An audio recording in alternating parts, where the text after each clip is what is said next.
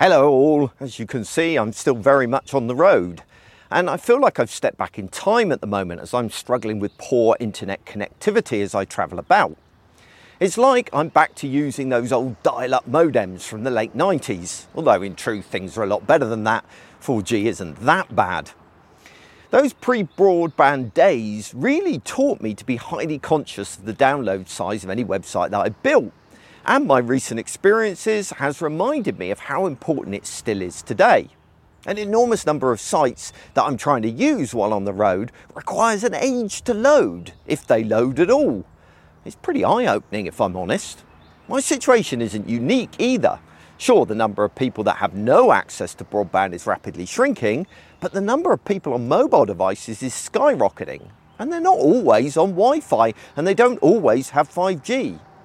Not that mobile access is the only reason to slim down your bloated website.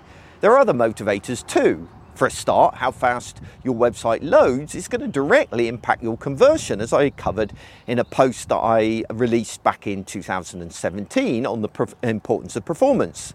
In that, I say that a one second delay in load time can cause a 7% drop in sales and 11% uh, less page views.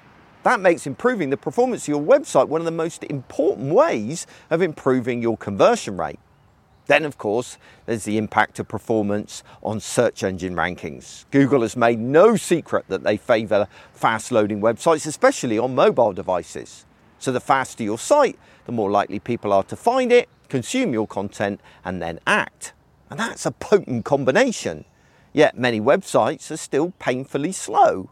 And that's partly because nobody but developers really cares about code and by extension performance. Senior management in particular will pay happily for a new pretty design, but they don't understand code and so they largely ignore it.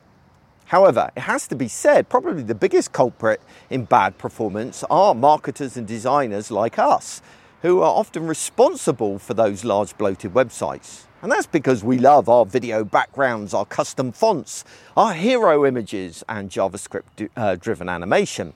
In the name of engagement and brand recognition and design delighters, we weigh our websites down with bloat when all users want our answers to their questions and to complete their tasks as quickly as possible.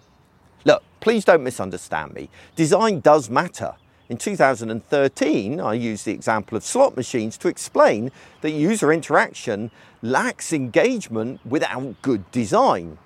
However, we need to balance this against the user's desire to get the job done as quickly as possible. So, the next time you work on a design, I would encourage you to include performance as one of your considerations.